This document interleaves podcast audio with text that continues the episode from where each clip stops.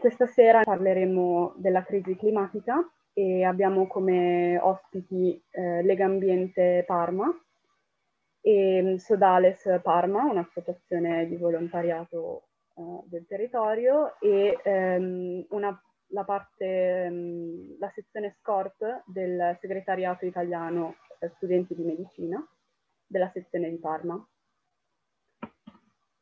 Direi che possiamo già passare la parola ai primi relatori, che sono le ragazze e i ragazzi della SCORP.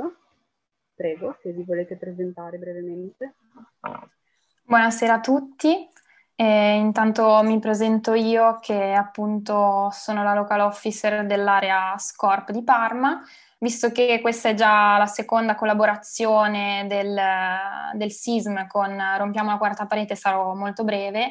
Eh, appunto il SISM è un'associazione ehm, di promozione sociale non a scopo di lucro che si occupa di coinvolgere eh, quasi tutti praticamente gli Atenei d'Italia di studenti di medicina con l'obiettivo di promuovere eh, delle iniziative a carattere appunto eh, umanitario, sanitario e scientifico per eh, agevolare la formazione del giovane medico e in particolare appunto il ruolo sociale e civile. In particolare ci tengo a presentarvi la SCORP che è appunto l'area che si occupa di diritti umani e pace e stasera appunto parlerà di crisi climatica e salute ehm, si occupa quindi anche di diffondere quella che è una idea di salute globale sensibilizzando gli studenti, ma anche non, eh, su tematiche sociali appunto attuali come quella di questa sera.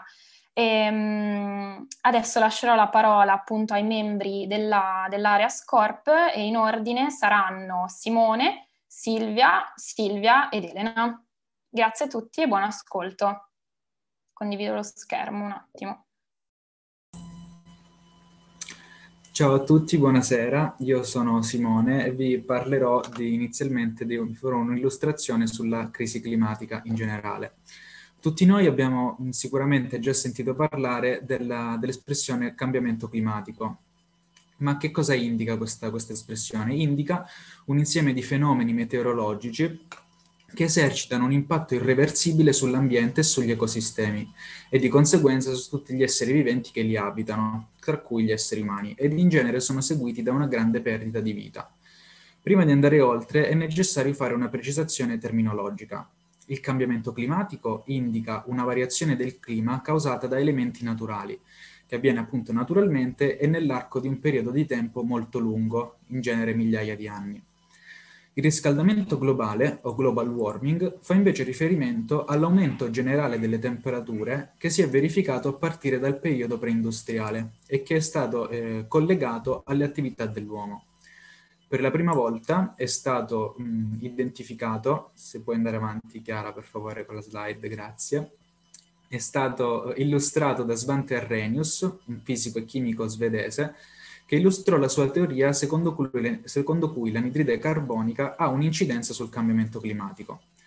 Questa teoria è stata poi dimostrata e attualmente il, il, global warming viene definito dalla Convenzione quadro sul cambiamento climatico delle Nazioni Unite come un cambiamento del clima attribuibile direttamente o indirettamente ad attività umane, che alterino la composizione dell'atmosfera planetaria e che si sommino alla naturale variabilità climatica osservata su intervalli di tempo analoghi.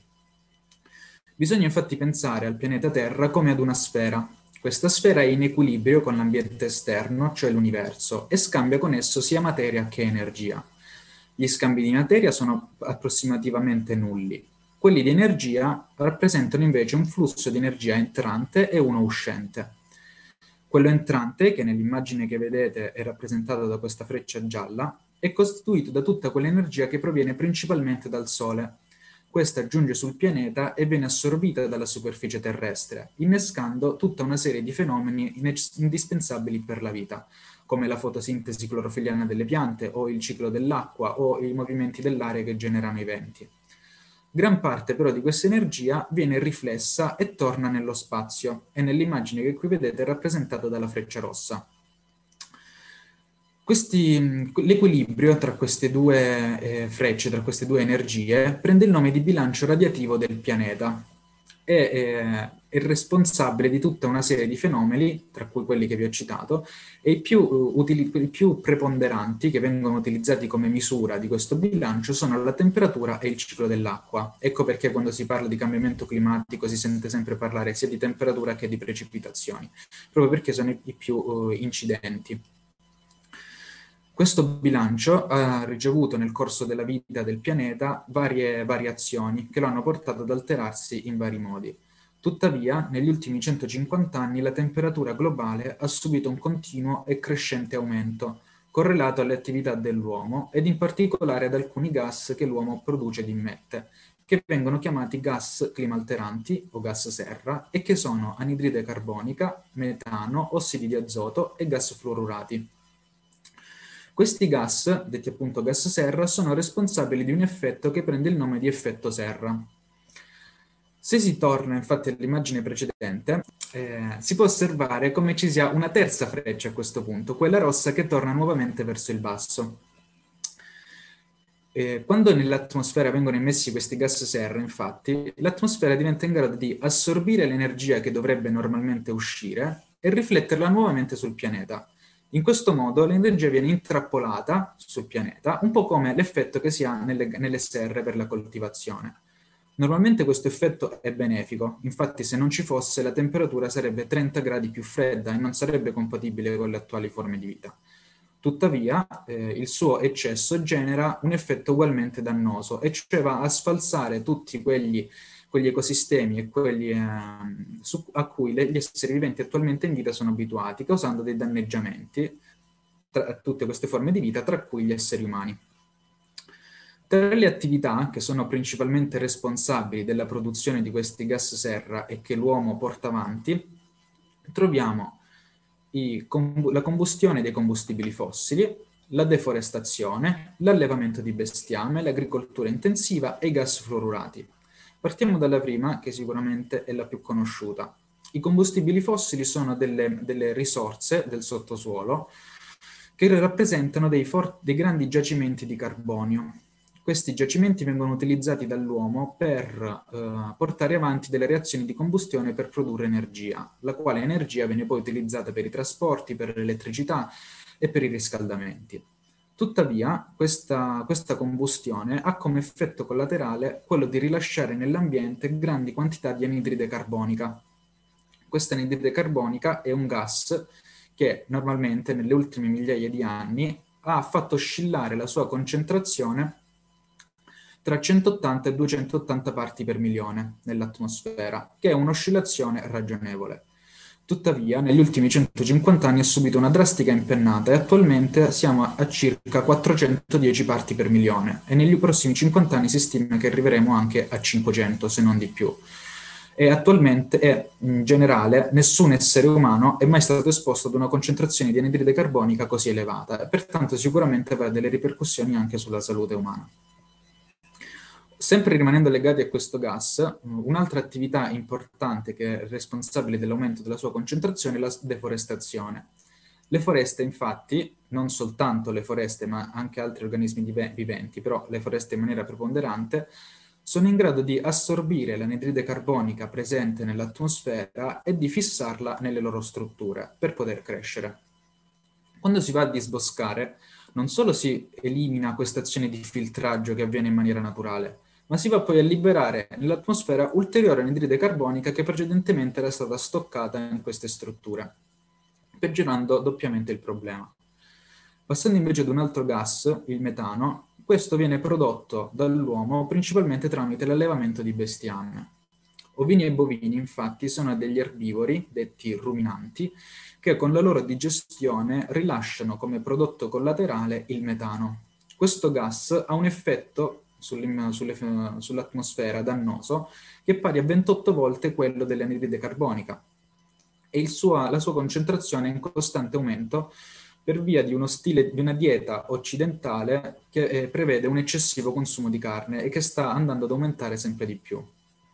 Allo stesso modo l'agricoltura intensiva è un'altra di queste attività che per soddisfare degli standard di produzione sempre più elevati, dettati da un modello economico sempre più elevato, va ad utilizzare delle, eh, dei fertilizzanti, detti fertilizzanti azotati, che contengono dei particolari composti detti ossidi di azoto. Questi composti hanno un effetto 265 volte peggiore sull'atmosfera rispetto all'anidride carbonica di cui tanto si parla e anche il loro utilizzo è in costante aumento. Per ultimo troviamo invece i gas fluorurati. Probabilmente qualcuno di voi si ricorda o ha sentito parlare dei vecchi frigoriferi che utilizzavano i CFC o clorofluorocarburi. Questi gas erano utilizzati negli impianti di refrigerazione ma anche nelle bombolette spray e, altre, anche per altri utilizzi e avevano come effetto collaterale quello di andare a distruggere uno strato dell'atmosfera costituito da ozono e causando il famoso buco nell'ozono. Questo strato era import- importantissimo perché ci protegge dalle radiazioni ad alta energia del Sole e pertanto la sua, di- la sua distruzione doveva immediatamente essere fermata e l'emissione di questi gas è stata già regolamentarizzata negli anni Ottanta. Tuttavia, come mh, sostituto, sono stati utilizzati i gas fluorurati, ovvero dei composti contenenti azoto. Questi gas, seppure non danneggino il buco nell'ozono, hanno un effetto sulla, sull'atmosfera che è pari a migliaia di volte quello dell'anidride carbonica e anche il loro utilizzo purtroppo è in costante aumento.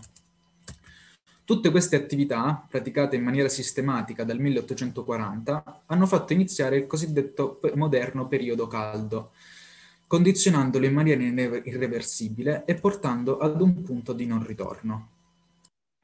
Buonasera, io sono Silvia, mm, quindi dopo aver visto con Simone quelle che sono le cause scatenanti del cambiamento climatico, andiamo a vedere insieme le conseguenze. Conseguenze che sono rilevanti in qualunque area geografica, ma con gravità ed urgenza dipendenti dal grado di vulnerabilità e dalla capacità di resilienza di un determinato popolo. Sono sicura che se io ora vi dicessi riscaldamento globale, la maggior parte di voi penserebbe allo scioglimento dei ghiacciai, come anche alla desertificazione, alla siccità. Questo perché? Perché si tratta di fenomeni dipendenti dall'aumento della temperatura globale media, che va a caratterizzare il cambiamento climatico stesso. Quindi questo ci fa pensare che sia le alterazioni ambientali, sia in generale le modificazioni climatiche possano causare, oltre a danni sanitari, anche la perdita di suolo utilizzabile, di proprietà private e di quelle che sono le fonti di reddito che eh, garantiscono la sopravvivenza delle popolazioni colpite.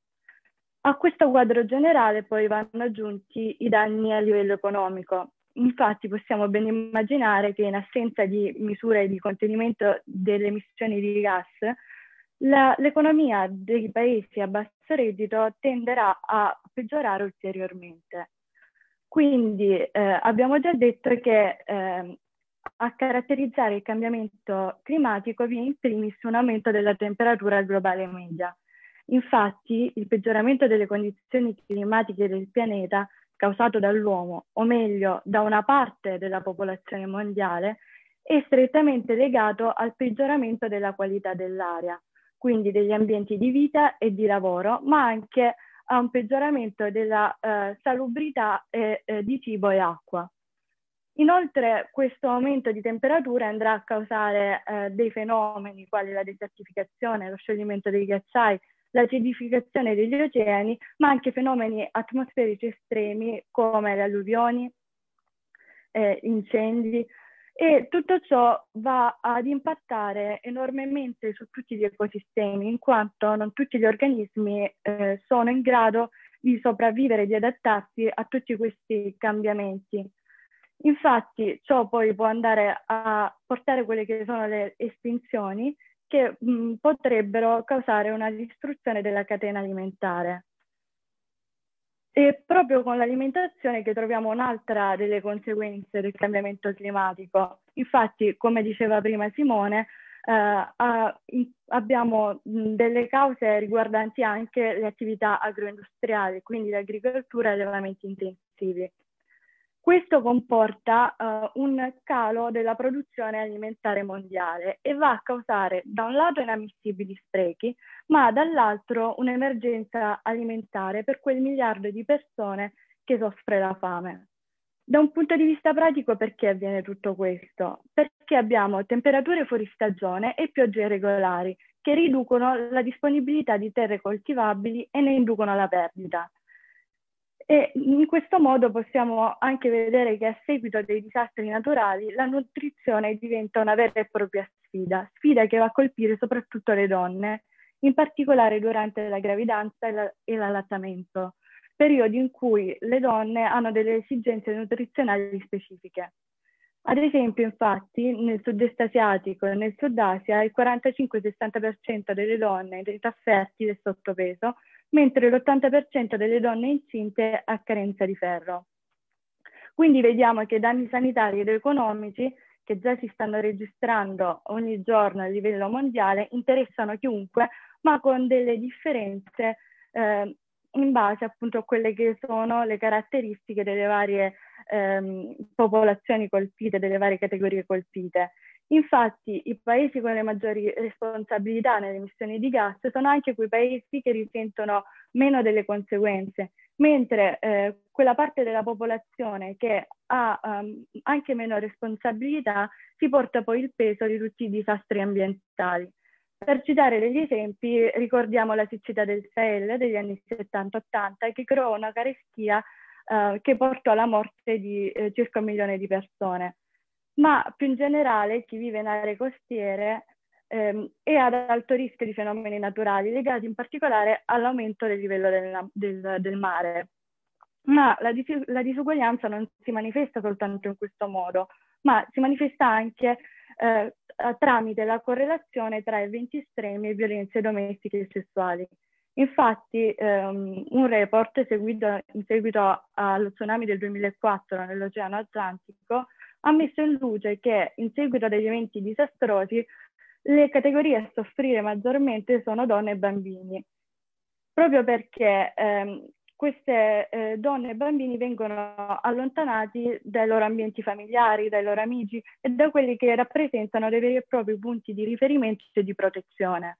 Infatti l'affollamento, la mancanza di privacy e la rottura della routine personale contribuiscono allo sviluppo di violenza, di rabbia, di frustrazione che si riversano poi sulla uh, componente più vulnerabile della popolazione, in questo caso donne e bambini. La disuguaglianza ehm, si nota anche in un'altra considerevole eh, conseguenza che riguarda i cambiamenti climatici, ovvero le migrazioni, proprio perché il cambiamento climatico va, va a colpire eh, con effetti differenti le diverse aree del pianeta. Infatti l'International Organization for Migration definisce i migranti, i migranti ambientali come persone o gruppi di persone che per motivi importanti legati a modificazioni ambientali improvvise o progressive che influenzano negativamente la loro vita o le condizioni di vita sono obbligati a lasciare le proprie case o scelgono di farlo temporaneamente o permanentemente spostandosi all'interno del proprio paese o all'estero. Molto spesso si parla di migranti ambientali o di, eh, di profughi ambientali come se fossero soltanto dei numeri e rappresentassero un vero e proprio pericolo per noi. In realtà dobbiamo sempre ricordare che dietro questi numeri ci sono delle persone, dietro queste persone si cela una vera disperazione dovuta proprio al fatto che eh, queste persone in seguito a mh, degli effetti ambientali di cui non sono neanche responsabili perdono la propria casa e sono costretti a spostarsi. Infatti quando si parla di immigrazione ambientale si parla di una vera strategia di sopravvivenza. Strategia di sopravvivenza perché? Perché il solo fatto di spostarsi verso aree meno vulnerabili porta a ridurre il tasso di mortalità annuale del 15%. Inoltre vediamo che eh, il riscaldamento globale mh, nel giro di pochi anni trasformerà più di 143 milioni di persone provenienti da tre hotspot mondiali in migranti climatici. Infine, un, un, altro grande effetto del cambiamento climatico che colpisce tutti noi in qualsiasi momento è eh, il danno economico.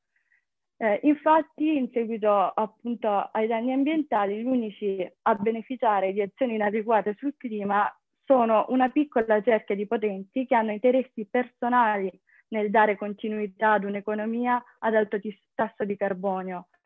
Infatti, eh, secondo la classifica dei più ricchi, nel periodo compreso tra il 2010 e il 2015 i miliardari nel settore delle fonti fossili è passato da 54 ad 88, mentre le loro ricchezze sono aumentate quasi del 50%.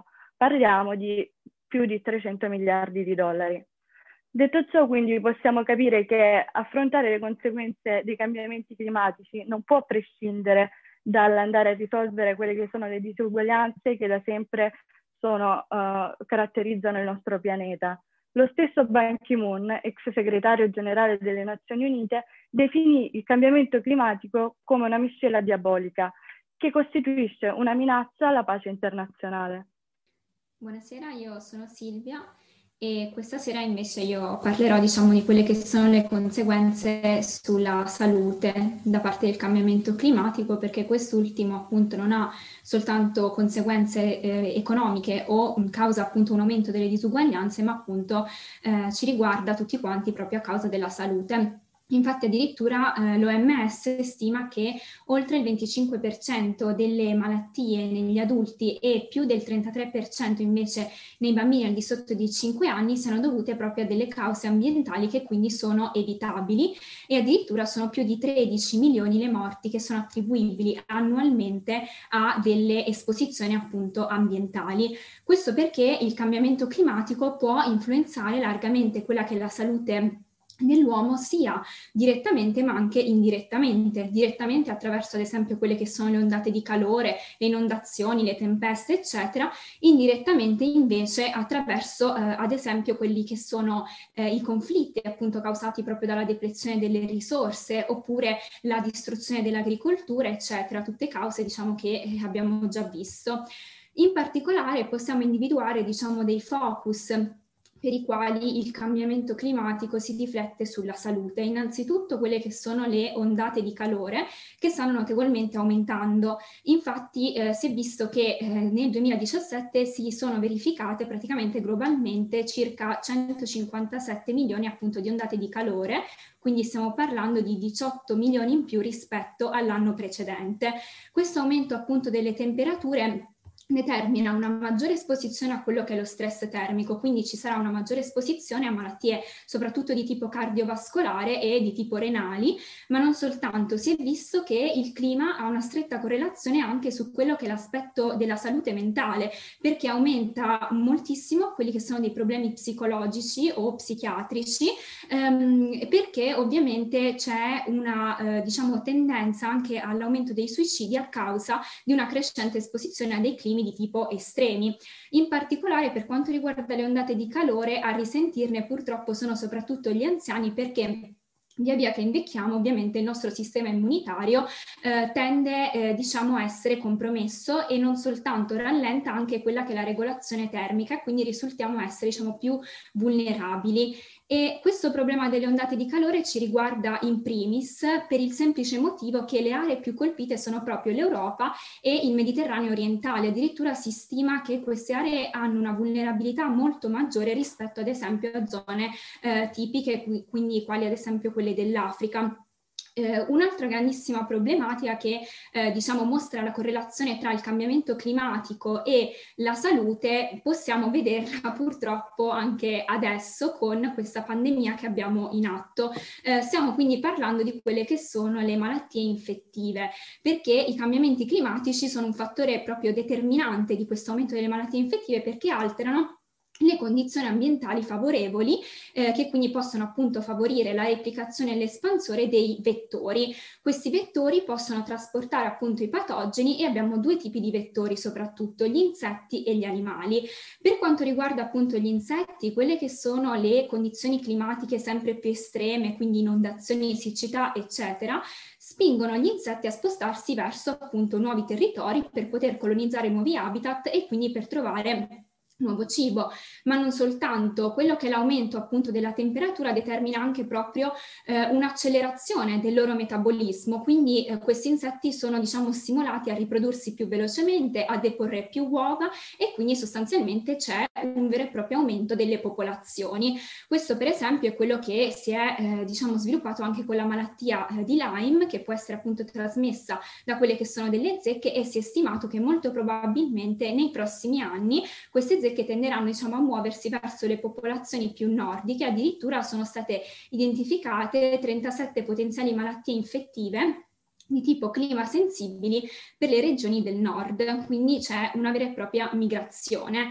Oltre appunto agli insetti, l'altro vettore principale sono invece eh, gli animali. In questo caso però il problema non è l'aumento della temperatura, ma il problema è l'uomo stesso, perché ehm, questioni come la deforestazione oppure l'antropizzazione determinano quello che è uno spostamento dei confini urbani sempre più a ridosso ovviamente delle foreste.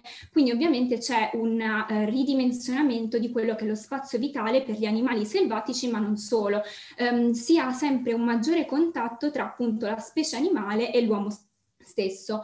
A questo inoltre si aggiunge anche la pessima abitudine che purtroppo abbiamo di catturare gli animali, di venderli in mercati eh, che sono proprio caratterizzati da una promiscuità sia tra diverse specie selvatiche, ma anche proprio di un affollamento sia tra gli animali che appunto tra gli uomini.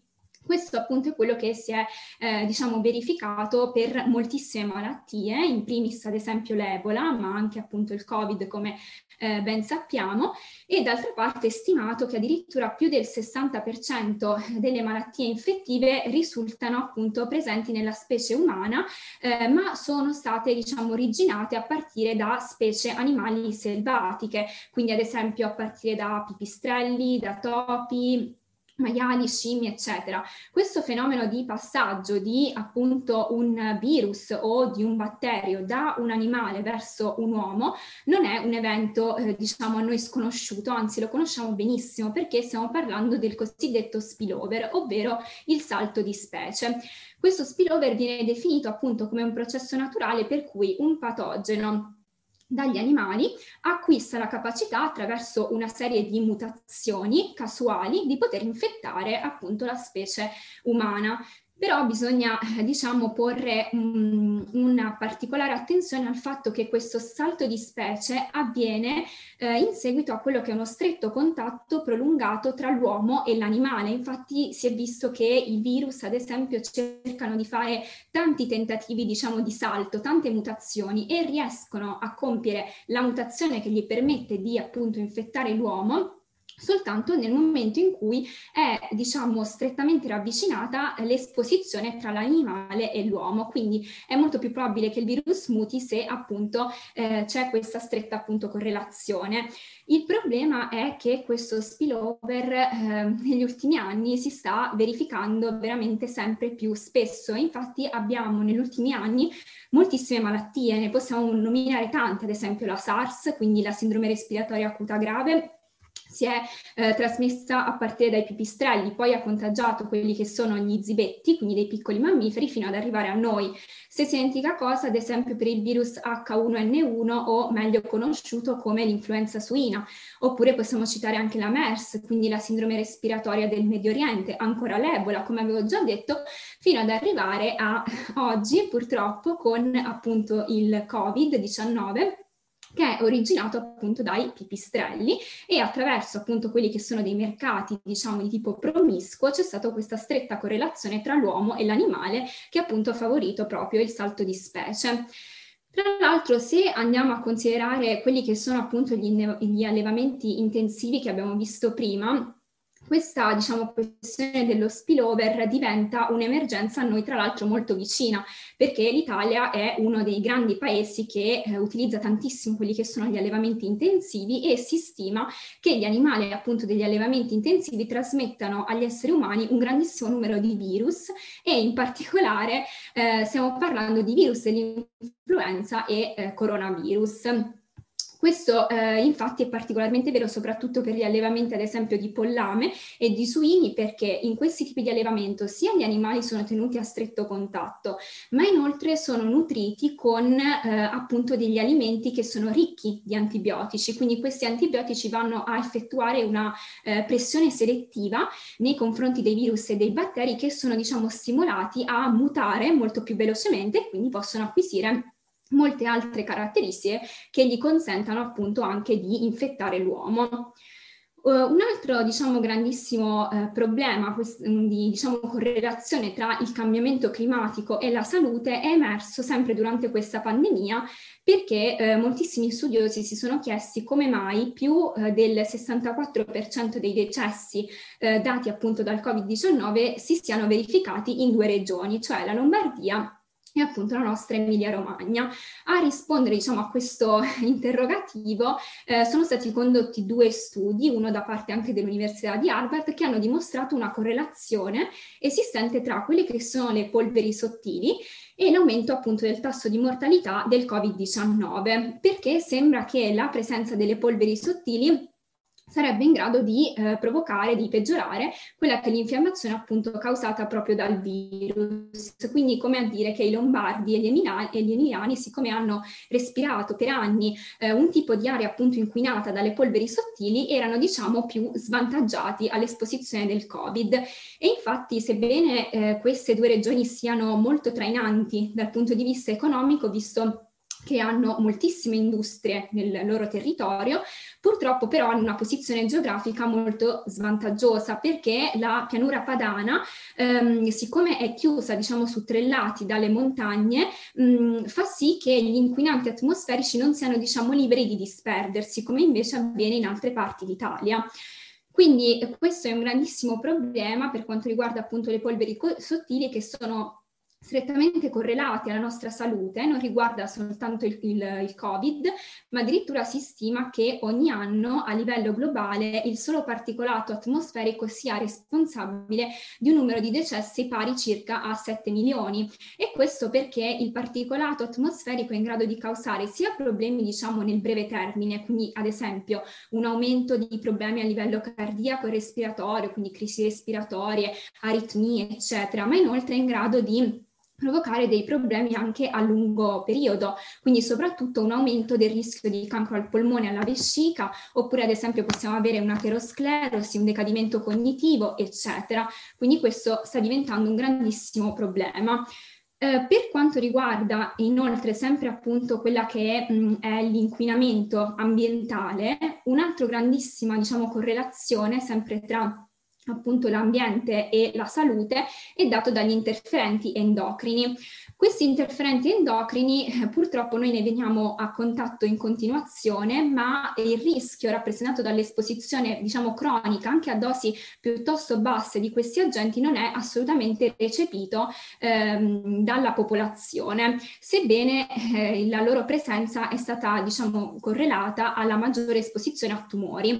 Cosa sono però diciamo questi interferenti endocrini? Sono diverse sostanze di varia natura, ne conosciamo finora più di 3.000, che agiscono appunto in dosi bassissime, sono in grado di interferire innanzitutto con quelli che sono eh, processi ehm, riconducibili all'equilibrio ormonale, quindi possono alterare delle funzioni delicatissime quali appunto la riproduzione, eh, ma non solo, anche funzioni di tipo neuropsichiche e possono anche causare delle modificazioni epigenetiche. Cosa significa modificazioni epigenetiche? Che sono in grado alla lunga di causare mutazioni o riarrangiamenti a livello del genoma e cellule gametiche, quindi gli ovociti e gli spermatozoi con i quali appunto sappiamo siamo in grado di di dare origine ovviamente a eh, un feto. E infatti questa diciamo stretta correlazione eh, è stata ricondotta anche a quella che è una maggiore esposizione a tumori in età infantile, quindi molto probabilmente a causa dell'esposizione di questi interferenti endocrini ci sono appunto moltissimi bambini che nascono già con un genoma diciamo compromesso che gli permette di avere poi più avanti una suscettibilità che si manifesta o con tumori pediatrici oppure più avanti in età adulta con tumori di altro tipo. Tant'è vero che si chiama, si parla di origine fetale della malattia dell'adulto.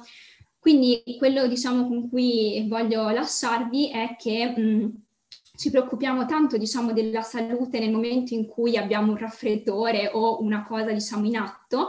Il problema è che non ci rendiamo conto che molto spesso l'ambiente è un vero e proprio direttore d'orchestra che meriterebbe tantissimo la nostra attenzione. Infatti si dovrebbe diciamo risanare soprattutto l'ambiente e puntare tantissimo a quella che è la prevenzione primaria, quindi la rimozione delle cause che potrebbero provocare la malattia e quindi questo dovrebbe essere un nostro grandissimo obiettivo sul quale concentrare ovviamente il massimo impegno da parte di tutti per raggiungere quella che è la tanto agognata salute globale. Buonasera a tutti, io appunto vorrei parlarvi di salute globale e per introdurre questo termine ho scelto in realtà di attingere dalla nostra grande tradizione artistica italiana e quindi volevo mostrarvi come prima cosa questo quadro. È un'opera di Jacopo Palma il Giovane che si intitola, si chiama La probatica piscina e illustra è il passo della Bibbia nel quale Gesù guarisce il paralitico. In realtà la motivazione reale per cui ho scelto questo quadro è una in particolare. Vediamo un'area aperta, enorme, con una vasca con all'interno appunto dell'acqua. Ecco, quest'acqua, secondo la tradizione cristiano-cattolica, è eh, un'acqua santa eh, che eh, sarebbe stata in grado appunto di guarire chiunque ci si fosse immerso. Ok, in questo quadro vediamo molteplici persone, vediamo donne, uomini, anziani, bambini, vediamo persone di ogni etnia e di ogni provenienza e di ogni ceto sociale che vanno ehm, presso questa piscina per immergersi nelle acque e per essere tutti guariti da quest'acqua, che guarisce tutti indipendentemente. E quindi è proprio questo è la metafora con la quale appunto voglio, vorrei spiegare quella che è la salute globale. Innanzitutto, per parlare appunto di ciò che è la salute globale, dobbiamo chiederci, ma qual è il valore della salute? O meglio, la salute ha un valore che è quantificabile effettivamente? Per rispondere eh, vi inviterei appunto a ragionare un po' su quello che succede nella nostra, nella nostra realtà, ma soprattutto in molte delle realtà limitrofe.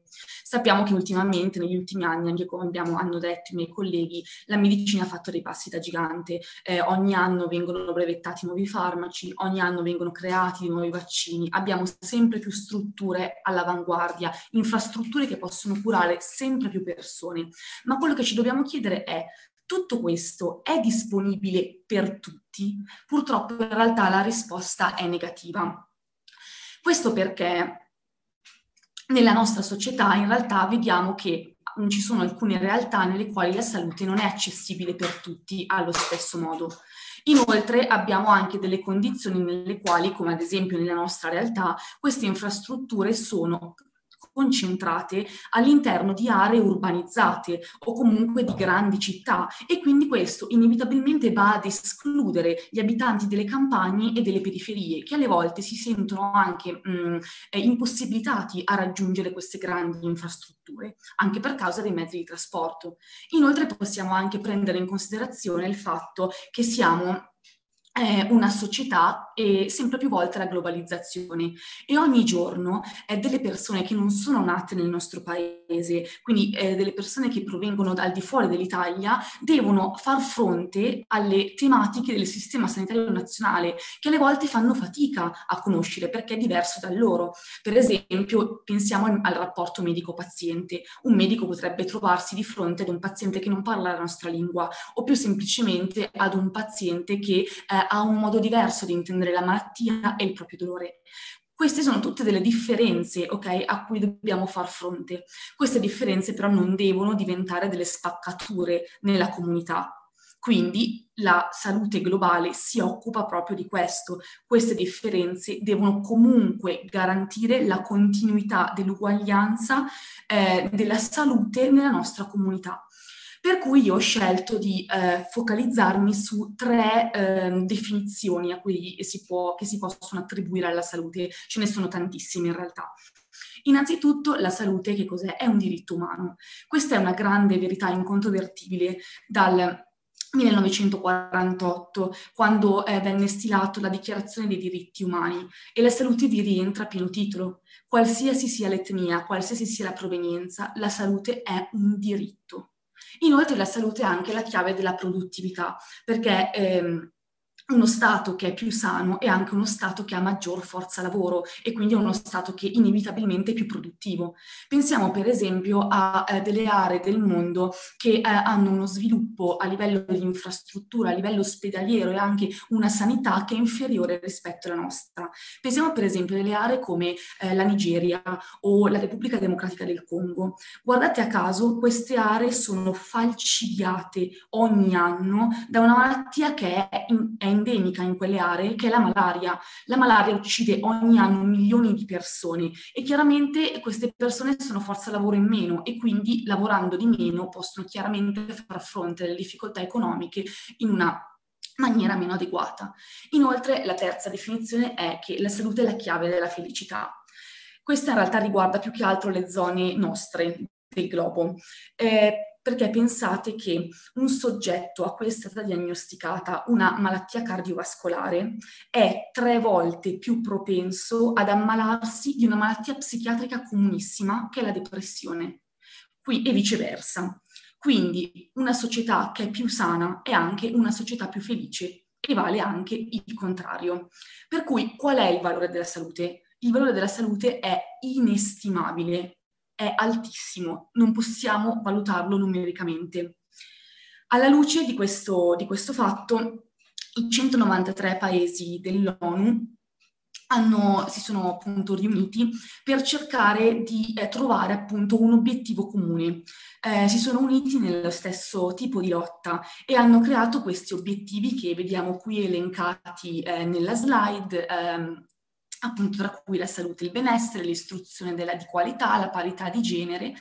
E questi obiettivi si chiamano obiettivi di sviluppo sostenibile. Devono essere eh, perseguiti entro e non oltre il 2030 il tempo stringe, il tempo è veramente poco, però entro questa, questa, data noi potremo ancora assicurare alle generazioni future una terra migliore, un posto migliore dove vivere, dove soprattutto questi quattro valori che sono salute, povertà, ambiente ed economia non sono mai slegati fra di loro. Quindi se noi stiamo attenti all'ambiente, come diceva prima Silvia, stiamo attenti anche all'economia e se noi stiamo attenti all'economia e all'ambiente, allora stiamo attenti attenti anche alla salute di tutto l'ambiente e quindi alla salute globale. In particolare, la cosa su cui mi volevo focalizzare è sul punto 13 e quindi l'azione che noi possiamo fare eh, nei confronti del cambiamento climatico. Ovviamente per andare a parlare appunto di cambiamento climatico dobbiamo per forza eh, mh, insomma, eh, citare di nuovo l'inquinamento. L'inquinamento è la, ehm, la, una delle piaghe eh, che tediano eh, sempre di più appunto la salute globale. Come diceva Simone all'inizio, l'inquinamento è la principale causa dell'aumento della CO2, quindi dei gas serra e quindi chiaramente anche delle malattie respiratorie. Pensate che tantissimi stati eh, nel mondo ancora bruciano grandissime quantità di carbone, oppure alcuni bruciano un sacco di petrolio, alcuni del metano. Basterebbe usare dell'energia green, come l'energia eolica, l'energia solare, per, per scongiurare tutto questo, per fare del bene alla terra e soprattutto per avere un'aria più respirabile. Per fare appunto proprio questo, per esemplificare questo tema che è la, la, gravità dell'inquinamento, io vi ho portato questo grafico che secondo me è piuttosto inquietante, però in realtà rende molto molto bene l'idea. Vediamo degli stanti staterelli eh, e questi sono eh, contrassegnati da delle bandierine, se vogliamo chiamarle così, eh, nel quale ci sono dei valori. Questi valori è l'indice di inquinamento dell'aria e vediamo dei, dei colori, eh, anche qui, che sono rosso, arancione e giallo allora, negli staterelli in cui noi vediamo il colore rosso, qua significa non respirare. Cioè se tu vai qui per caso, non respirare, perché è meglio così per la tua salute.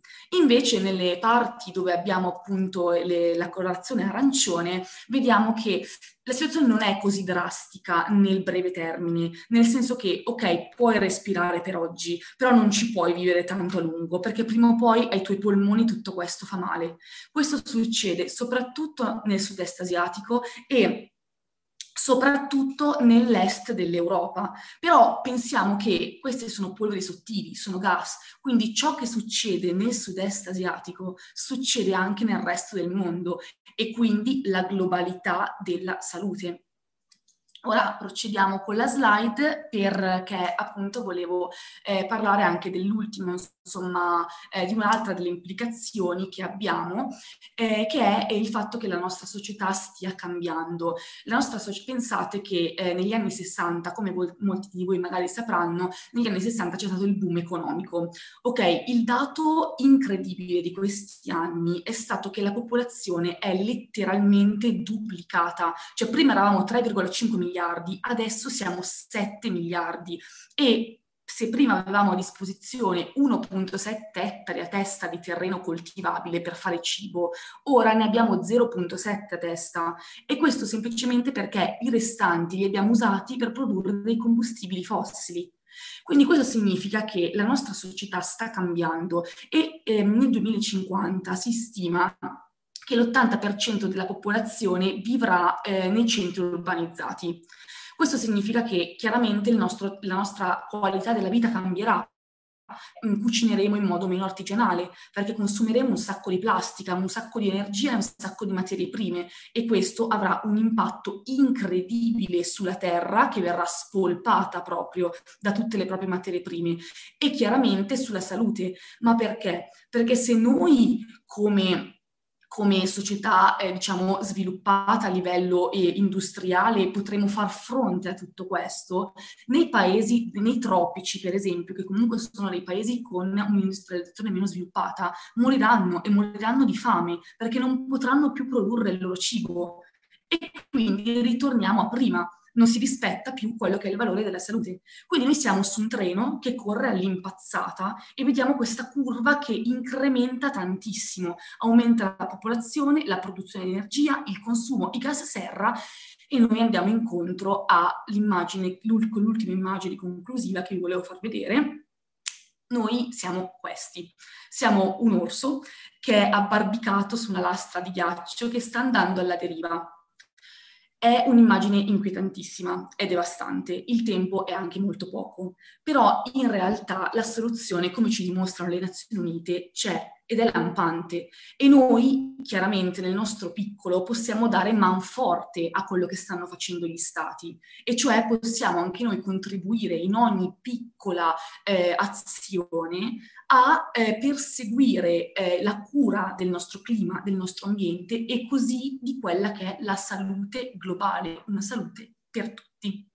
Grazie mille per l'attenzione. Sì, grazie a tutti. Eh, no, io farò una brevissima conclusione solo per mh, mm, fare una riflessione sul momento attuale, ovvero che mh, mm, a seguito eh, degli accordi che è stato preso nelle varie conferenze sul clima, ehm, diciamo che il 2020 doveva essere un anno decisivo per il clima molte nazioni hanno eh, dovuto presentare un nuovo piano d'azione per il clima, includendo dei finanziamenti a favore del, del, appunto, del clima e eh, soprattutto la riduzione insomma, della curva dell'impennata dell'aumento della temperatura che doveva fermarsi a 1,5 gradi. Come tutti sappiamo, mh, un momento cruciale come quello del 2020 è stato come dire, messo da parte, per così dire, da quella che è, che è, la pandemia in cui stiamo vivendo. Ed è per questo motivo che ho scelto come conclusione questa immagine, insomma, un po' provocatoria, eh, per sottolineare proprio che le, le, epidemie come quella da Covid-19 fanno parte di un, di un più ampio e urgente problema, che è quello del, della crisi climatica. Al momento non si sta facendo abbastanza per raggiungere gli obiettivi, che, mh, i tre obiettivi principali che sono la riduzione del 45% appunto delle emissioni di CO2 entro il 2030, raggiungere la neutralità climatica, insomma, entro il 2050 e appunto stabilizzare l'aumento della temperatura, non si sta facendo abbastanza. E siccome però in, in tema di cambiamento climatico il tempo stringe, sicuramente non ci si può permettere di sprecare ancora tempo ed è per questo che speriamo insomma eh, che la COP, la, la, conferenza sul clima del 2021 rinviata appunto a causa della pandemia trovi una soluzione eh, come dire coraggiosa e, e determinante.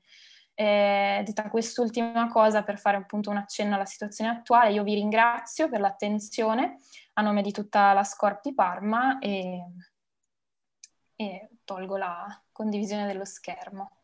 Grazie, eh, grazie mille per eh, questo intervento molto molto esaustivo.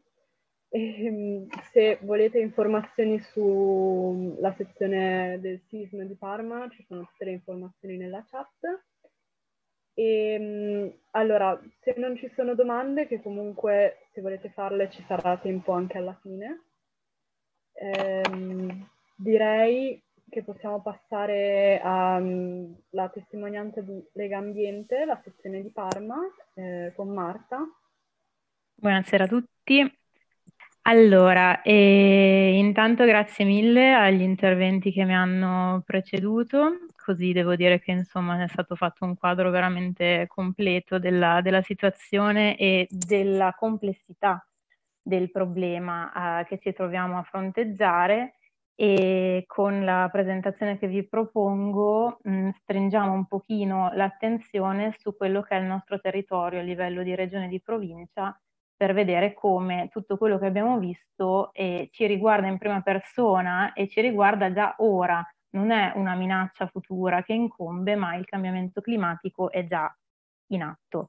E io sono Marta, sono fra le altre cose volontaria presso la di, sezione di Parma di Lega Ambiente.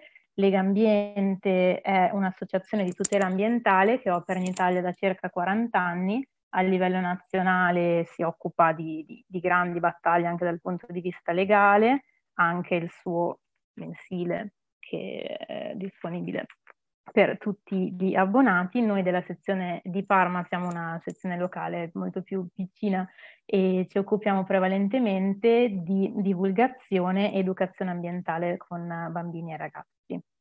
Allora, e alcune cose io le salto perché sono già state dette meglio di come avrei potuto dirle io. Comunque vedete che torniamo già subito su quelli che sono i famosi obiettivi di eh, sviluppo sostenibile e perché ve li ripropongo anch'io e perché si parla così tanto di sostenibilità al giorno d'oggi, perché l'utilizzo che stiamo facendo delle risorse naturali, il nostro stile di vita, la nostra società, il nostro eh, stile di, eh, pro- proprio il nostro sistema economico al momento non è sostenibile. Sostenibile che cosa significa? Un qualcosa che può essere sostenuto nel tempo senza andare ad intaccare il nostro benessere né quello delle generazioni future che ci seguiranno. E al momento non è per nulla sostenibile il nostro sistema perché, secondo i dati che abbiamo a disposizione, ogni anno noi consumiamo più di un pianeta e mezzo. Mi spiego meglio cosa vuol dire. Se pensate che le risorse naturali sono sì rinnovabili ma hanno i loro tempi, il sistema naturale è in grado di assorbire parte del, dei nostri interventi e disturbi, ma ha i suoi tempi e i suoi metodi e il nostro impatto è troppo grande. Se noi dovessimo distribuire nel corso dell'anno, diciamo che dal 1 gennaio al 31 dicembre noi abbiamo a disposizione una determinata quantità di risorse naturali, noi le stiamo esaurendo sempre prima, il famoso overshoot day, il giorno in cui noi esauriamo le risorse che abbiamo a disposizione per quell'anno. Quest'anno è caduto il 22 agosto, il 22 agosto abbiamo esaurito le risorse disponibili fino al 31 dicembre.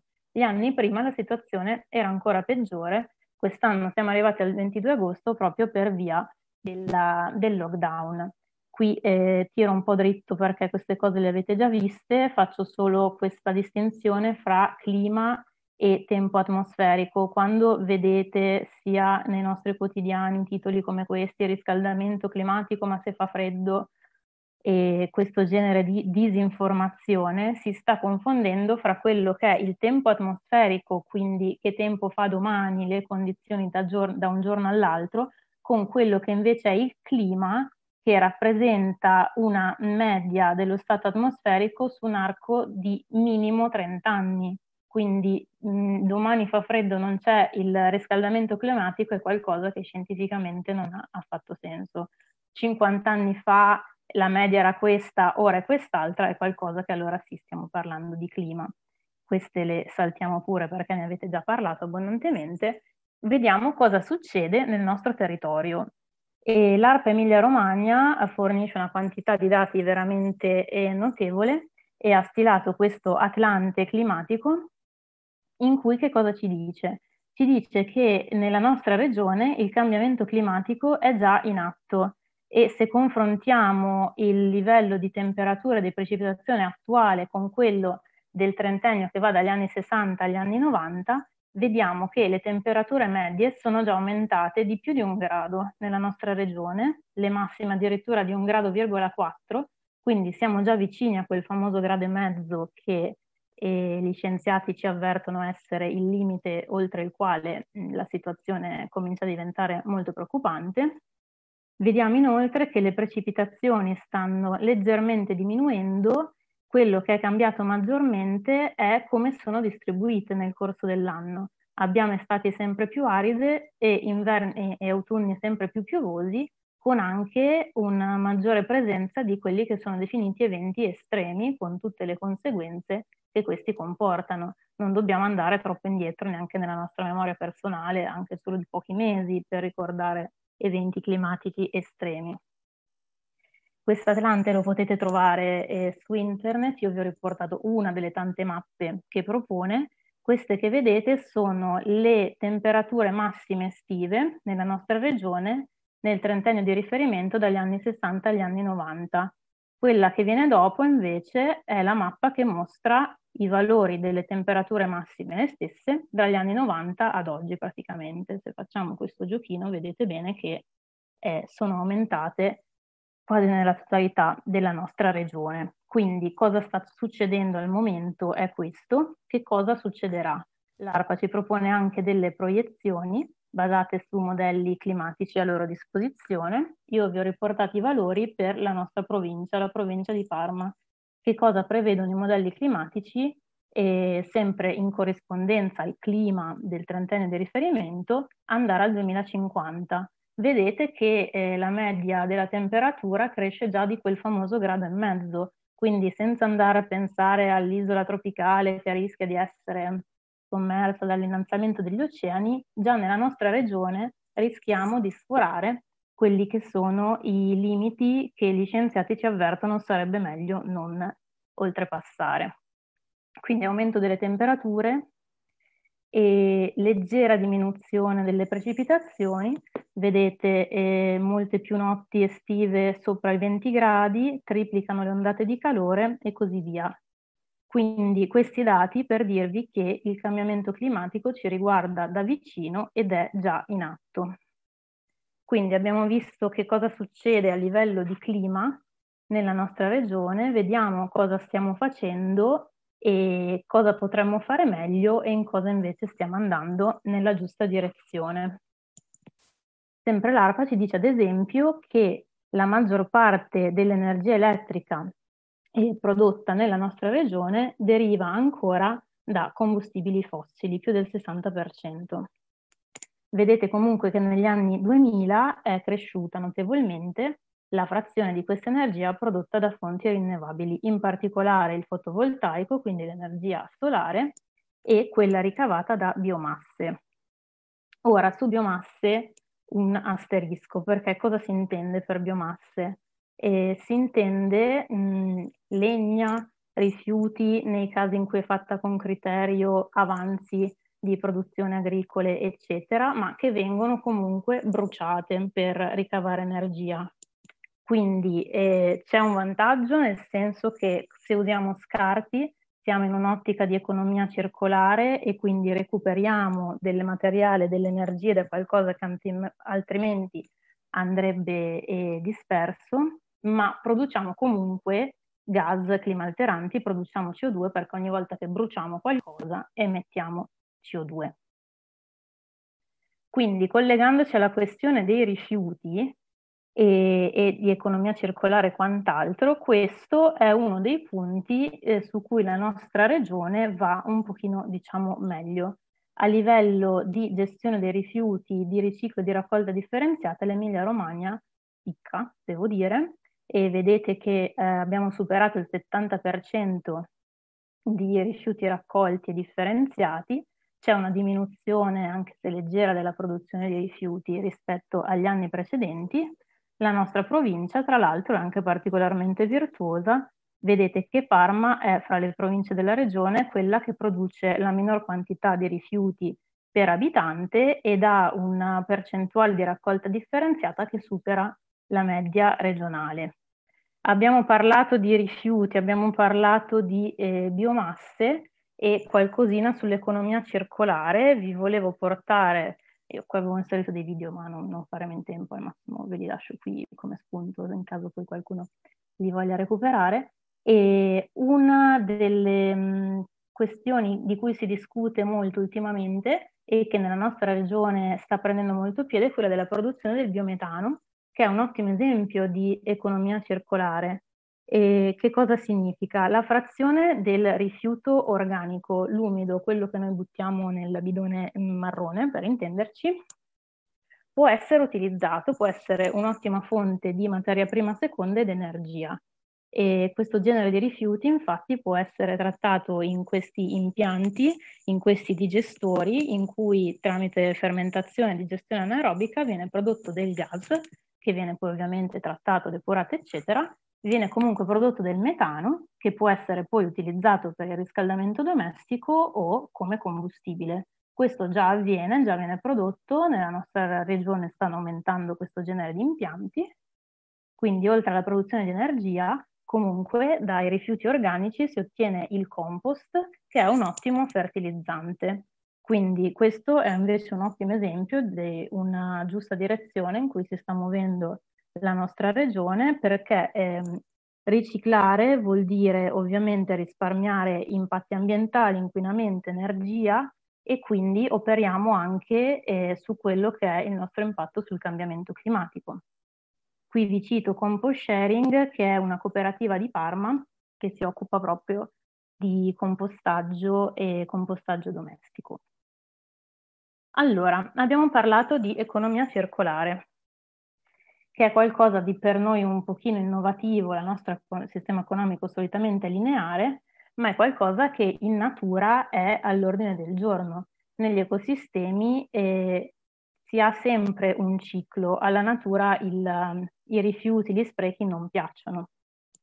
Quindi anche la nostra famosa CO2 fa parte in realtà di un ciclo naturale che è il ciclo del carbonio. Ha tempi di residenza estremamente lunghi in atmosfera, però vedete che fa parte di tutto un ciclo complesso in cui ci sono sia eh, fonti e emissioni di CO2 che mh, serbatoi, scusate ora in inglese, sink, non, non mi viene come altro tradurlo, e che invece assorbono, potremmo dire, la CO2 e fissano il carbonio in altre forme, in sostanza organica.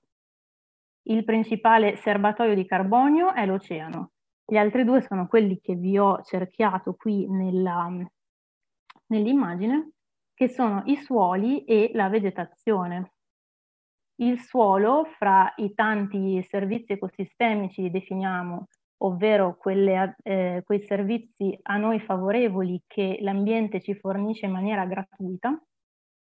E fra le varie funzioni del suolo c'è anche proprio questa, quella di fissare il carbonio e quindi di partecipare anche alla regolazione del clima, oltre a tutte le altre che vedete qui. E vi metto anche qui sulla destra alcune, alcune immagini di mh, progetti e, e mh, giornate, questo genere di attività proprio a favore del suolo che ne riconoscono l'importanza. Quindi, tornando a noi al nostro territorio, com'è la situazione dei suoli nella nostra regione? Eh, L'ISPRA ha stilato questo eh, report sul consumo di suolo. Che cosa si intende per consumo di suolo? Principalmente, ma non solo, però adesso stringiamo in caso poi approfondiamo quelle domande, ad esempio l'impermeabilizzazione, cioè la perdita delle funzioni di un suolo naturale che non è più eh, a questo punto in grado di assorbire acqua, nutrienti, carbonio, ma che viene per esempio cementificato, quello è un suolo che viene perso. È, è possibile, ma è molto molto difficile eh, il processo contrario. Vedete che la nostra regione, già così a impatto di colore, non se la cava benissimo a livello di consumo del suolo, infatti In Emilia-Romagna il 10% del suolo è territorio urbanizzato, quindi suolo consumato, possiamo dire. Il 57% è il suolo agricolo e il suolo cosiddetto naturale è il 33%. E vedete che invece in questo caso la nostra provincia non si piazza così bene perché siamo al secondo posto per il consumo di suolo. E collegandoci a questo, l'ARPA ci dice anche che a livello di biodiversità nella nostra regione un punto critico è proprio quello degli habitat naturali di pianura. La nostra pianura è fortemente antropizzata e quindi sono rari e scarsi gli ambienti naturali in pianura. Ecco che quindi il verde urbano eh, acquista una grande importanza, perché come già stato detto eh, le piante e gli alberi sono un'altra grande eh, aiuto della natura contro i cambiamenti climatici. Essi infatti assorbono grandi quantità di CO2 dai 20 ai 150 kg all'anno a seconda appunto della, dell'età e delle dimensioni di una pianta e ci offrono un sacco di benefici, oltre al valore estetico e anche diciamo i benefici a livello psichico che ci offre la presenza della natura in città.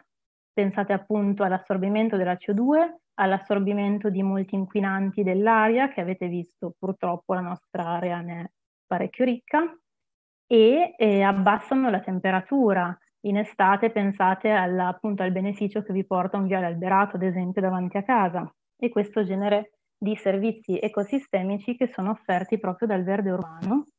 E vi cito alcuni esempi ehm, della nostra provincia e regione che vanno proprio in questa direzione e il progetto Mettiamo radici per il futuro, non so se lo conoscete, però alcuni vivai della regione hanno aderito e quindi in teoria dovrebbe essere disponibile una pianta per ogni abitante della nostra regione. Quindi andando sul sito e controllando quali vivai partecipano qual è quello più vicino a voi, potrete andare gratuitamente a ritirare la vostra pianta da piantare.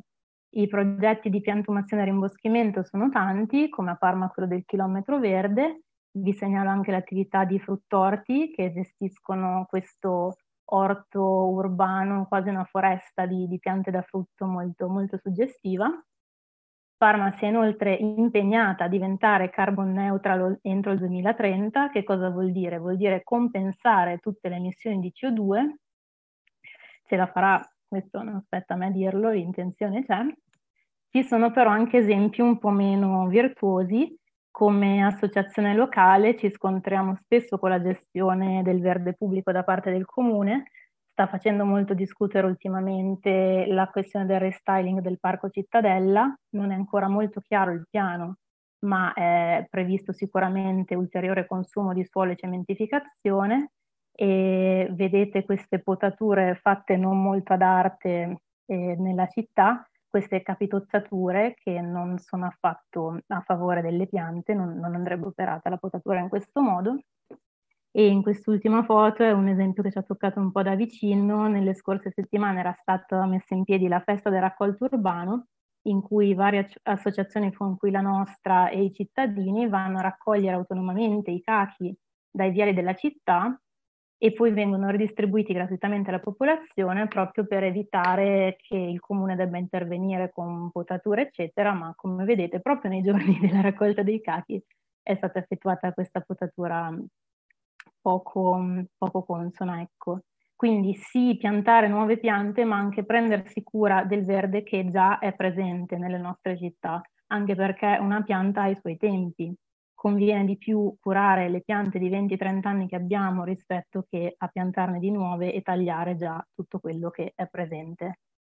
Che cosa possiamo fare noi? Abbiamo visto eh, cosa si può migliorare a livello regionale. Sicuramente l'utilizzo di energie rinnovabili, andare avanti nell'ottica di economia circolare, la gestione dei rifiuti siamo messi molto bene, a livello di consumo di suolo e gestione del verde un po' meno.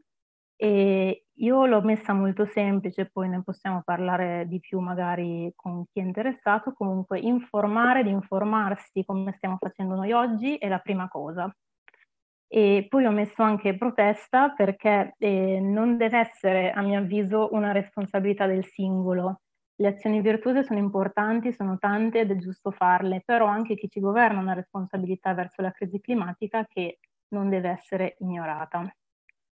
E quello che possiamo fare noi è scegliere sia prodotti che attività a basso impatto ambientale, perché come sappiamo bene è l'economia che tira un po' le fila e quindi noi come consumatori abbiamo un grande potere la nostra domanda può influenzare poi l'offerta. Se chiediamo prodotti eh, rispettosi dell'ambiente, di solito poi vengono ottenuti.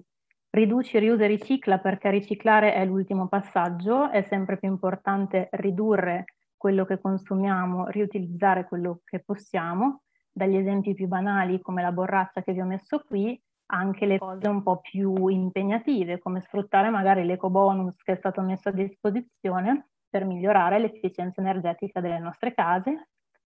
E comprare prodotti locali significa anche evitare le emissioni che stanno dietro ai trasporti dei prodotti o perché no provare a coltivare noi stessi eh, alcuni dei cibi che consumiamo. Vi ho messo qui l'esempio degli orti in cassetta che abbiamo anche noi nel cortile della nostra associazione e partecipare alle attività delle associazioni locali come quelle che stanno parlando qui stasera o anche solo promuoverne le attività sui social e sui siti. Ci sono anche alcune applicazioni che possiamo scaricare molto semplicemente come Too Good To Go che vi ho messo qui come esempio che vi permette di andare a vedere dove ci sono degli avanzi di cibo in bar, ristoranti eccetera che altrimenti andrebbero buttati e andarli a ritirare e consumarli eh, privatamente.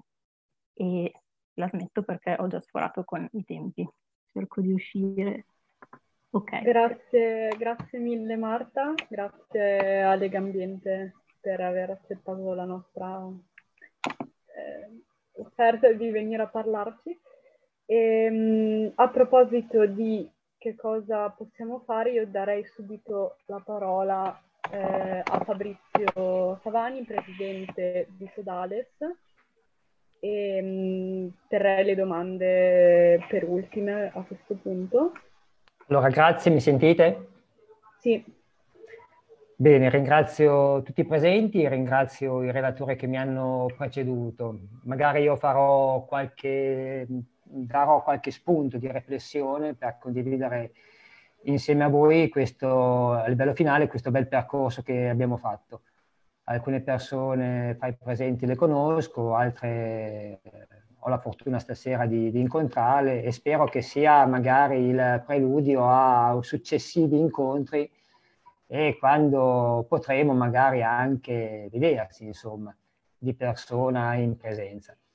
E, niente, allora volevo partire con una considerazione. Parliamo appunto tutti di patrimonio ambientale di essere dei cittadini virtuosi e rispettivi della, delle normative, ecco, delle, dei regolamenti, della legge in particolare. l'unico articolo della Costituzione, che è una bellissima carta dei valori, ecco, delle leggi che tutto il mondo ci, ci invidia ecco, ammira, è l'articolo 9, ovvero il secondo comma, che la Repubblica tutela il paesaggio e il patrimonio storico-artistico della nazione.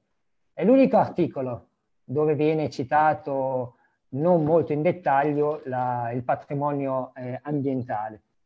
Ed è un patrimonio che, come si diceva prima per la salute, non ha alcun valore, è incommensurabile. Non esiste un valore economico che possa quantificare neppure lontanamente eh, la nostra casa comune. E tutti noi, come diceva bene chi mi ha preceduto, siamo chiamati in quota parte a partecipare attivamente alla salvezza del nostro bene comune che dobbiamo lasciare per i nostri figli, per le generazioni future. Quindi dobbiamo subito cercare di fare qualcosa per fare leva attraverso eh, il nostro diritto di votare, il nostro diritto, dovere di avere eh, una classe politica adeguata a queste necessità. Quindi non possiamo più permetterci il lusso di perdere tempo. Questo è fondamentale. E anche questi processi di informazione, di conoscenza, di sintonia, fanno sì che si possa acquisire maggiore forza, maggiore consapevolezza della leva positiva che abbiamo tutti noi per cercare di creare un effetto volano positivo e propositivo verso ancora chi sta cercando di avere delle giustificazioni, magari prendendo qualche cosa che a livello di pubblicità ci viene passato come eh, ecosostenibile e quindi è un pannicello caldo per magari sedare le coscienze di qualcuno e continuare magari nella propria inerzia. Ecco, tutto questo non è più possibile. Quindi noi dobbiamo, attraverso un processo di informazione e di formazione, arrivare a essere consapevoli e responsabili e cercare, attraverso le piccole azioni quotidiane, di fare massa critica, come dicevo, di proporre verso i parenti, verso gli amici, verso i conoscenti, proprio diventare quasi antipatici proprio per cercare di essere eh, una parte attiva e eh, spingere anche chi eh, vuole stare a casa la sera davanti alla televisione. Dobbiamo costringere le persone a metterci i lacci e le scarpe ed uscire e fare qualcosa che abbia una valenza positiva. Io ad esempio giro sempre con un paio di guanti e un sacchetto dell'orudo. Quando mi capita raccolgo la sportina, raccolgo la, la cicca per terra raccolgo il fazzoletto sporco. Ecco. Sono piccoli gesti quotidiani che da soli non cambieranno mai il mondo, però, come si dice, il mare è fatto da tante piccole gocce. Quindi ognuno di noi deve portare la propria goccia, deve farlo con responsabilità, Ecco, noi come associazione dal 2005 eh, portiamo avanti questo processo, quindi mh, sostanzialmente piantiamo alberi. E come giustamente diceva Marta, non è tanto importante la piantumazione dell'albero, ma è il, il gesto che crea un senso di comunità, di fratellanza, di consapevolezza di quello che possiamo fare noi per l'ambiente e dobbiamo accudirlo. Sembra una cosa banale, ma anche quando vado nelle scuole e pianto un albero e le maestre mi dicono cosa, me, cosa devo fare adesso? E tu mandagli una mail all'albero. Cioè, sostanzialmente devi accudirlo come se fosse un bambino per almeno i primi tre anni.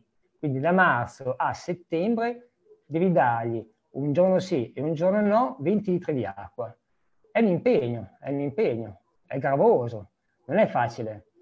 Allora, noi vediamo in tanti comuni, non solo nel comune di Parma, in tanti comuni che vengono piantati ogni anno decine di migliaia di alberi che sono destinati a soccombere, semplicemente perché c'è un'ignavia, un'incuria nella gestione. Ed è anche un business economico, la piantumazione, togliere gli alberi secchi perché non vengono innaffiati e rimetterne di nuovo. Quindi effettivamente se uno deve piantare un albero per poi sapere che dopo verrà ammazzato per la sete, per l'incuria, è meglio che stia dove, dove, è stato fino adesso, dove è stato piantumato, dove è stato allevato, nei vivai. Ecco, quindi che noi quando piantiamo alberi, doniamo alberi alla città, cerchiamo sempre che ci sia un referente nella via, nel quartiere, nel parco pubblico che se ne prenda cura. Mettiamo la targhetta donata da Sodales e poi chiediamo anche il, al cittadino che se ne vuole prendere cura, gli, chiediamo il, um, il, numero di telefono perché noi ci rendiamo, lo accudiamo insieme a lui. Quindi se magari non sa come fare, gli spieghiamo.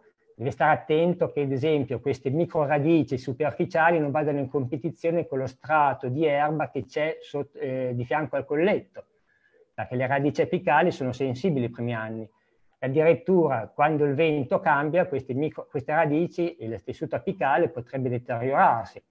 Poi va tolta tutta l'erba attorno al colletto, va protetto il colletto perché i decespugliatori non sono abbastanza accorti e quindi scollettano la base della pianta. Se scolletti la base delle piante è come tagliare i piedi a un uomo e lasciare eh, che, che sanguini e quindi praticamente poi è destinato a soccombere. Bisogna poi dopo fare delle potature, delle potature dolci per cercare di fargli prendere una forma naturale. L'albero, il miglior albero è quello che non è mai potato. Purtroppo siamo in città, gli alberi sono, sono sempre soggetti a stress perenne nel clima cittadino, che è un microclima completamente diverso da un clima, eh, diciamo così, del bosco o di un'aperta campagna. Quindi già eh, di per sé l'albero trattato in, in modo ottimale in città soffre rispetto a un altro albero. Quindi dobbiamo eh, capire insieme ai cittadini tutte quelle piccole azioni che cercheranno di stressare il meno possibile il mio albero stesso. Questo appunto sempre per almeno i tre anni. Dopo tre anni la pianta può andare avanti, diciamo così, per conto suo, con dei controlli e con, delle, con un impianto, con un impatto manutentivo sicuramente meno significativo dei primi tre anni.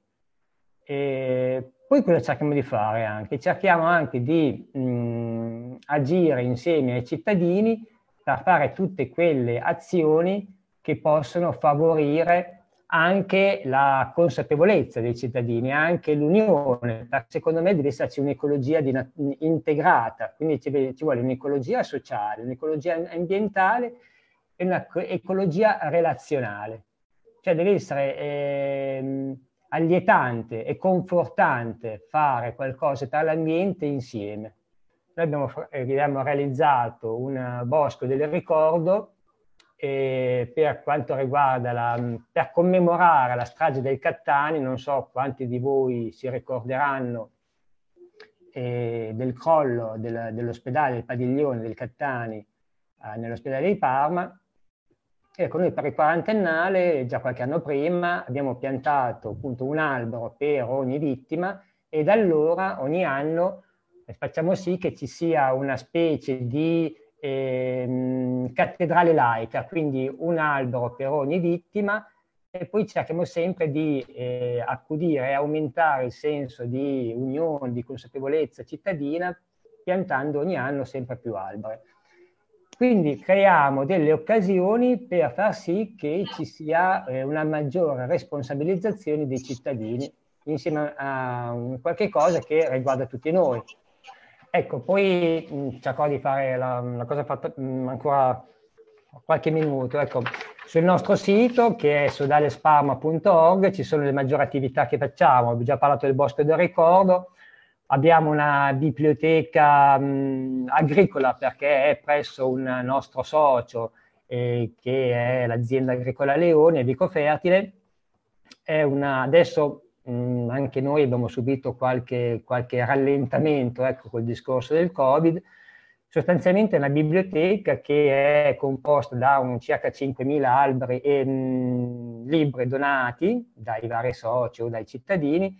Abbiamo dei computer rigenerati e ogni cittadino può andare in questa biblioteca a leggere i libri, poi abbiamo anche la macchinetta del caffè, abbiamo un portico, abbiamo una, un orto e un frutteto condiviso e facciamo queste microattività, quindi chi vuole appunto può coltivare l'orto, può prendere i, uh, la, la, frutta nel frutteto, sono circa 400 alberi da frutto, o passare appunto un pomeriggio, insomma soprattutto in primavera o nel periodo estivo, e cerchiamo di fare, di riappropriarci della stagionalità di quello che sono le produzioni autoctone, locali, Sembra strano, ma molti di noi non sanno che appunto le fragole non ci sono sempre o, o il pomodoro ecco, non ci sono sempre. Quindi cerchiamo appunto insieme a ogni cittadino eh, di avere una, anche un qualcosa di bucolico, un qualcosa come diceva appunto anche prima mi sembra Marta,